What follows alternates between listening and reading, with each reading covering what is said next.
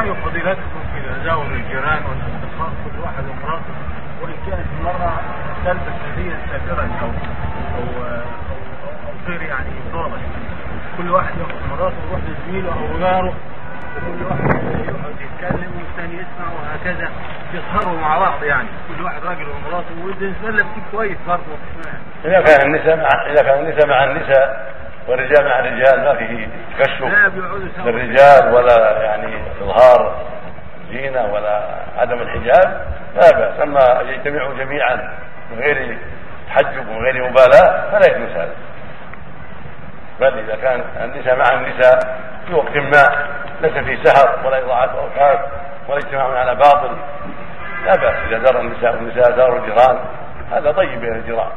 لكن بشرط أن يكون ذلك على غير سوء على غير عمل صالح. يعني على لا يكون هذا على عمل سيء ولا يكون معه تكشف للجار زوج الجاره أو ما أشبه ذلك بل يكون معه احتشام وستر وحجاب والنساء مع النساء والرجال مع الرجال في غير معصية.